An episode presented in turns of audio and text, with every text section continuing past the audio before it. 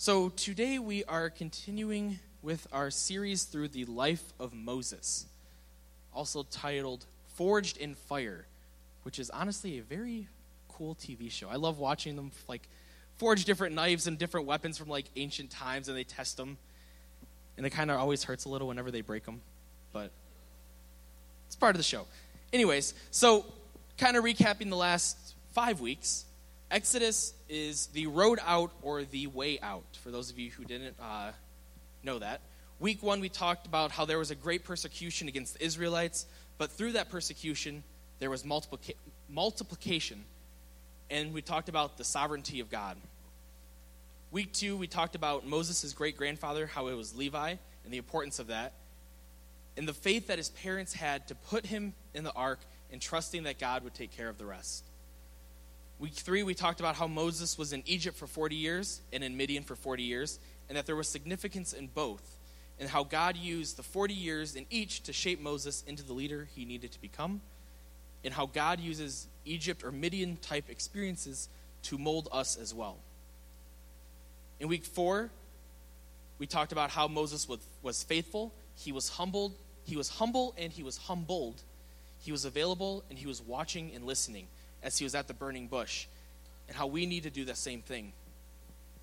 And then last week, we talked about how it's not about who we are. Moses asked God, Well, who am I?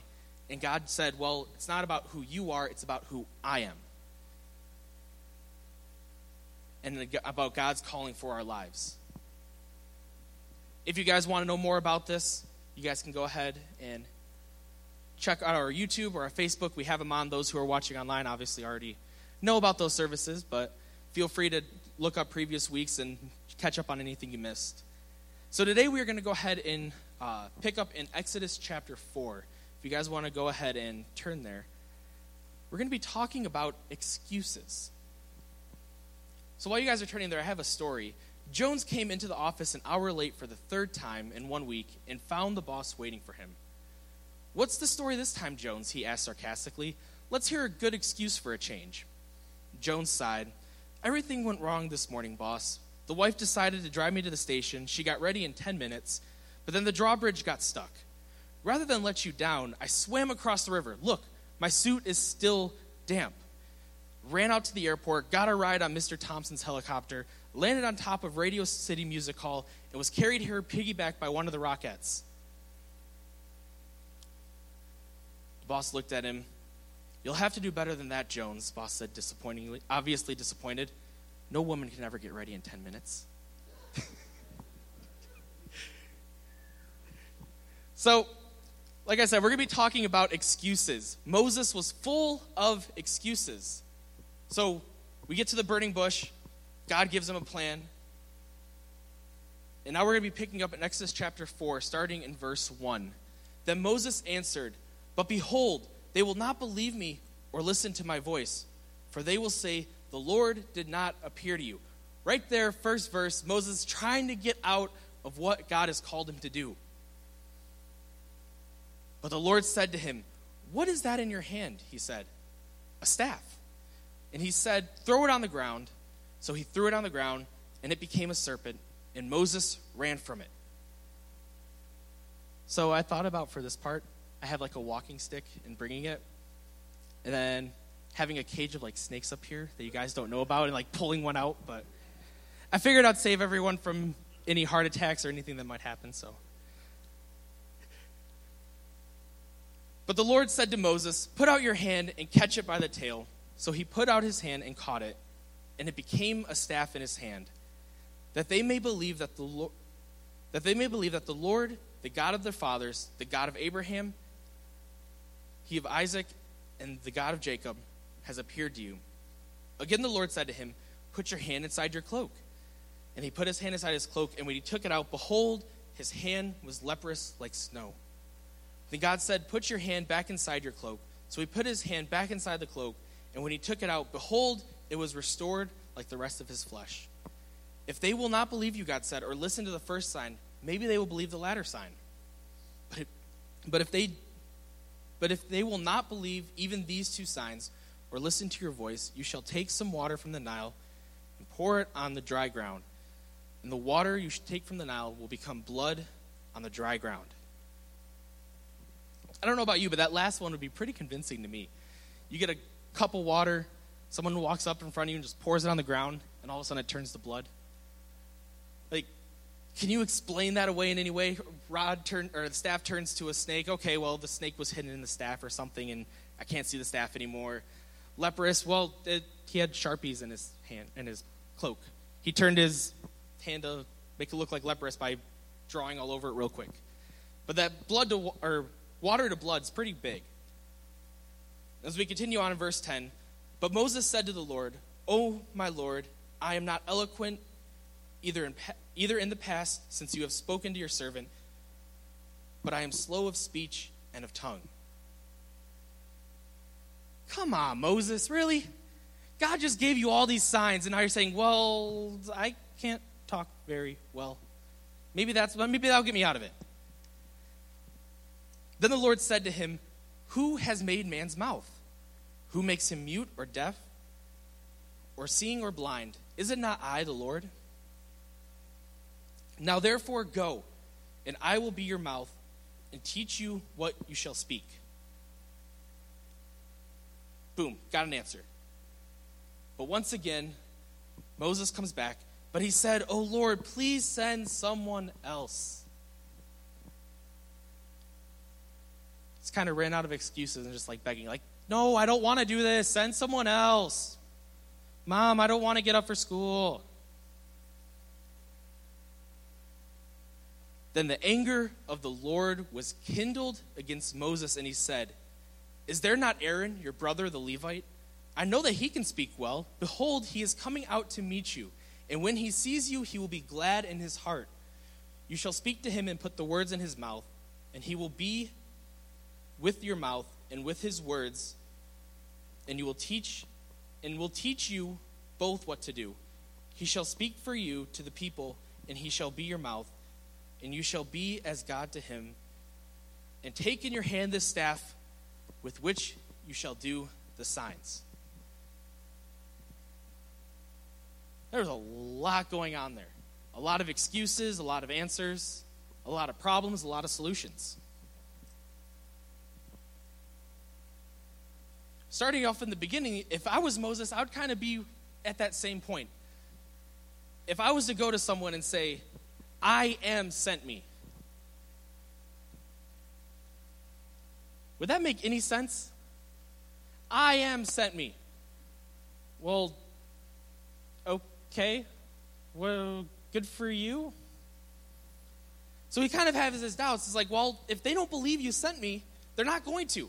What's going to happen?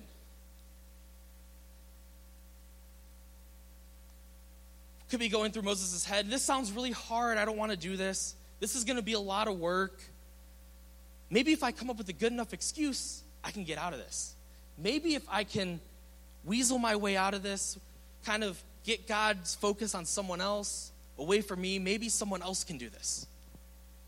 Have you ever been in that situation before? You kind of got this project that you're supposed to be doing or this assignment at work you're supposed to be doing, and you really don't want to do it. So you kind of push it off, push it off, push it off. As long as you can, hoping maybe the boss will be like, hey, I need this done. I just want this person to do it instead. I've been there. I don't want to do stuff, and when I don't want to do stuff, I try pushing it off as long as possible. to the last possible minute, hoping maybe it'll go away, magically disappear, poof.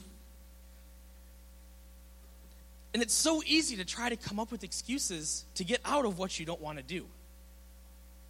You don't want to go to work? My tummy hurts. You don't want to do your homework? Maybe the teacher will believe my dog ate it anything that you can come up with, whenever you don't want to do something, it's very easy to come up with an excuse. And Moses kind of started these excuses. I don't know if you guys caught it last week. Exodus chapter 3, verse 11. Who am I that I should go to Pharaoh and bring the Israelites out of Egypt? God, I can't do this. I'm not qualified for this. Why are they going to listen to me? Get someone better.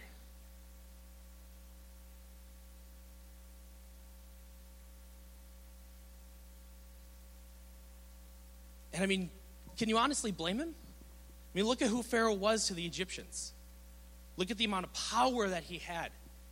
And don't forget, Moses killed a guy. He killed an Egyptian. And now God's wanting him to go back to Egypt to free the slaves that Egypt depends on. There's a lot going on there for him. So Moses comes in, verse 1, starting off strong. Well, they're not going to believe that you sent me. I'm going to say what you said, but they're not going to believe it. It's not going to work. So that brings us to our first point. God thinks all of his plans, thinks his plans all the way through. God told Moses to do something, and he had it taken care of. And right after Moses says, Well, they're not going to believe me, well, God comes up with these. Okay, throw your staff on the ground, turn to a snake, now pick it up, back to your staff. Put your hand in your cloak, pull it out. It's leprous, put it back in, pull it out, perfectly fine again. And if that's not good enough, take the water, pour it on the ground, it becomes blood. God thought all of this through.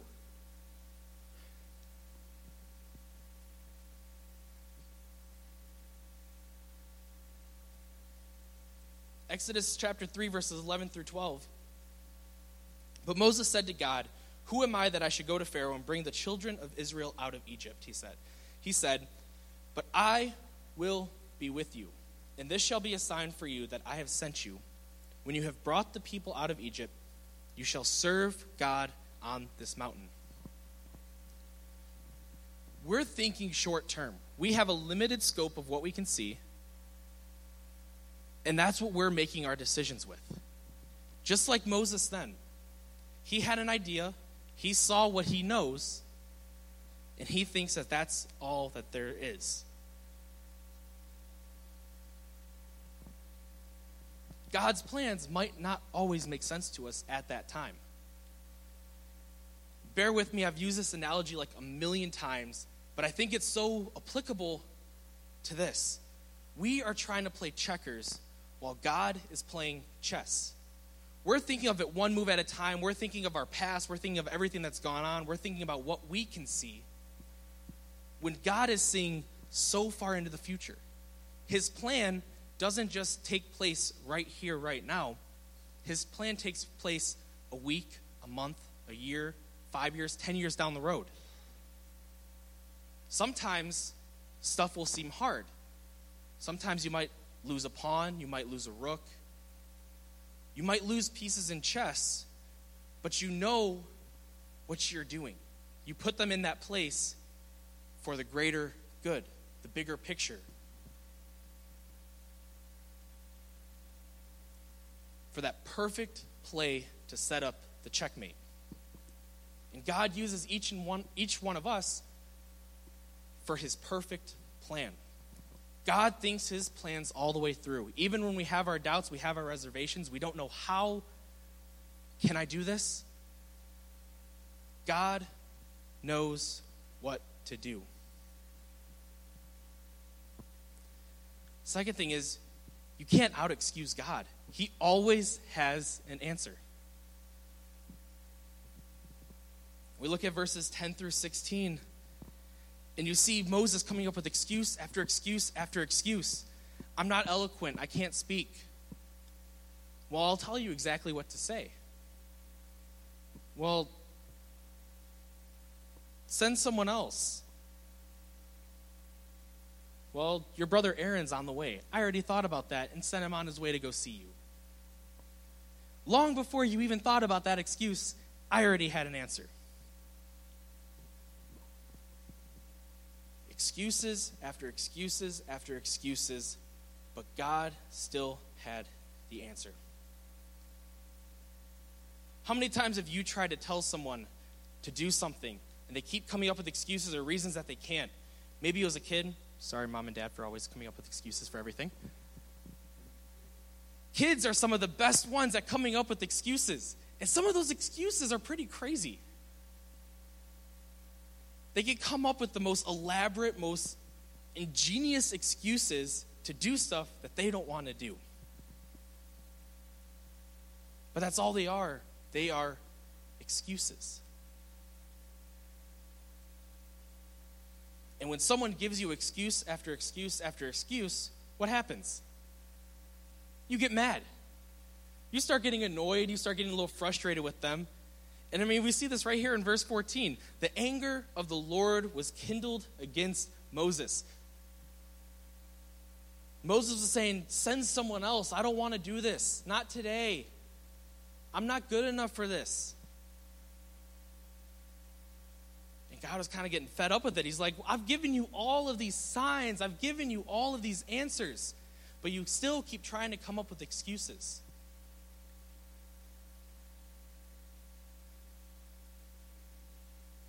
Moses' excuse, not being able to talk, answer, I'll give you the words to say, and on top of that, here's your brother who will speak for you. Our excuses are nothing to God other than a sign of our disobedience. When God tells us to do something and we're making up excuses, we're telling God no.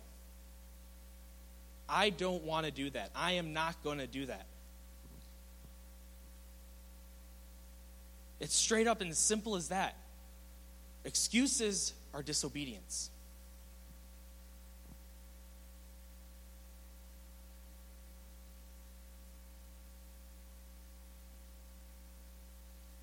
And with God, our excuses are completely invalid. Our, our excuses have no standing because, like I said, He always has an answer. We say, What if? God says, Here's how. We say, I can't. God says, I'll make a way. God has an answer for it all. When He calls you to do something, He's already thought it all out. He already has an answer for everything that's going to come your way. You just have to trust Him. And that leads us to our third one, our third point. God makes sure we have what we need. I don't know if you guys caught this, but once again, Moses is probably going to try to come up with an excuse. And right away, before he could even come up with that excuse, God's like, nah, I'm going to take care of that right now. Pick up your staff and take it with you. If it was me, I'd be like, yeah, I left my staff over there. I can't do this stuff now. Sorry, God. No staff, no signs. Sorry. Out of business.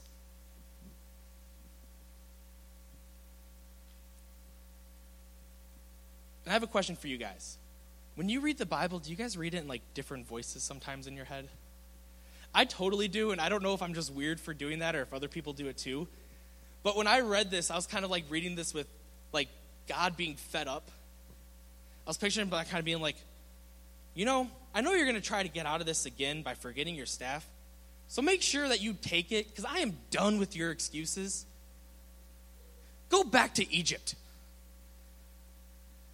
God is showing us, though, that He provides all that we need. Even before we can even think of it, God has already thought of it.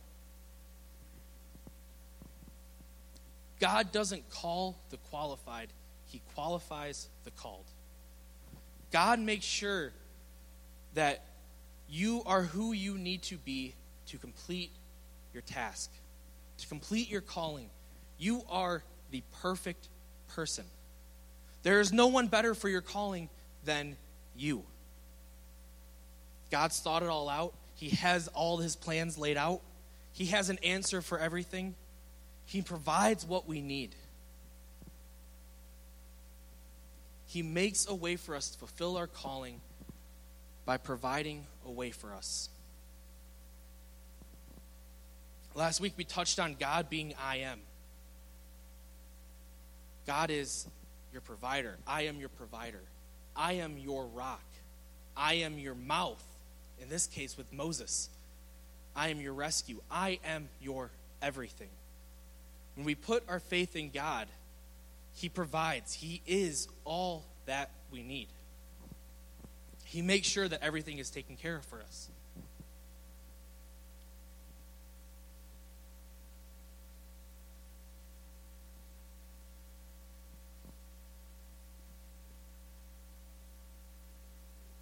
So I think this is something that's very, at least for me, very relatable. I could easily put myself in Moses' shoes here. I think that this mountain in front of me is impossible to overcome. So I'm going to try to get out of it. I don't want to do this. It's too much work, it's too much effort, it's too hard. But if we look at who Moses was here and who he was afterwards, we see an amazing growth in Moses.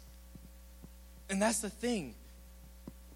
When we follow through with God's plan for us, we will grow, we will become stronger, we will become closer to God. As the worship team goes ahead and comes back up.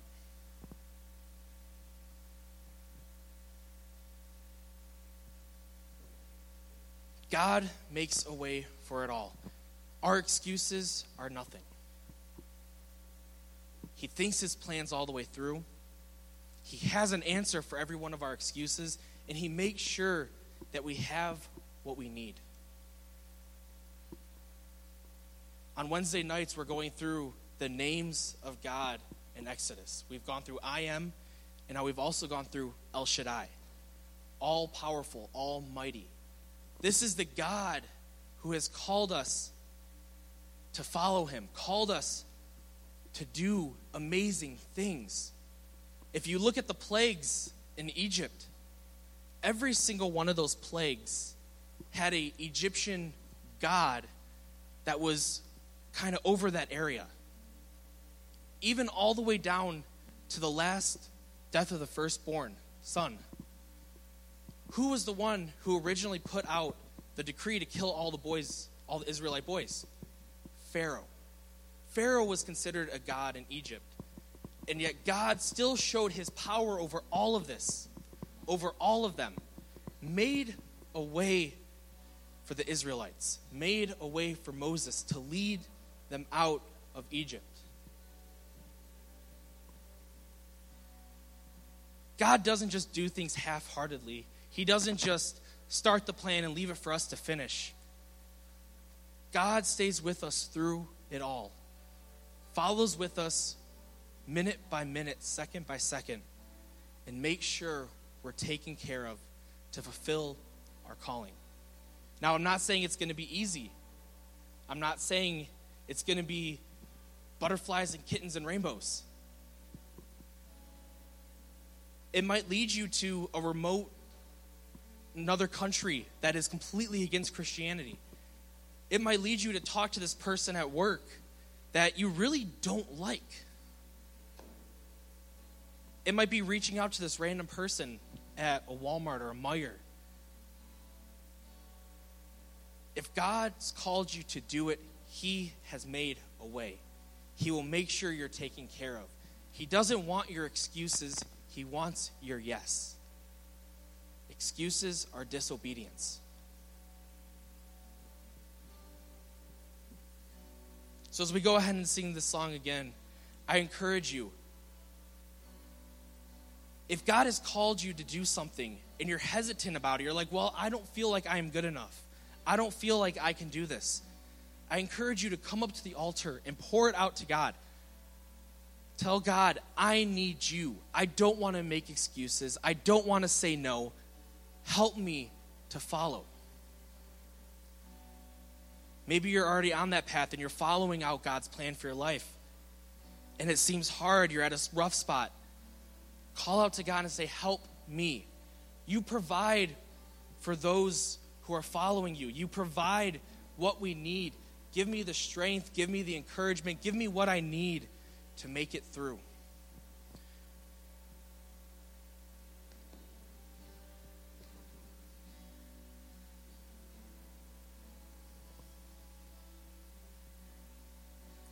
Can't be like Moses and make excuses. We can't turn away from God's calling. We see it time and time again in the Bible. What happens when people turn away from God's calling?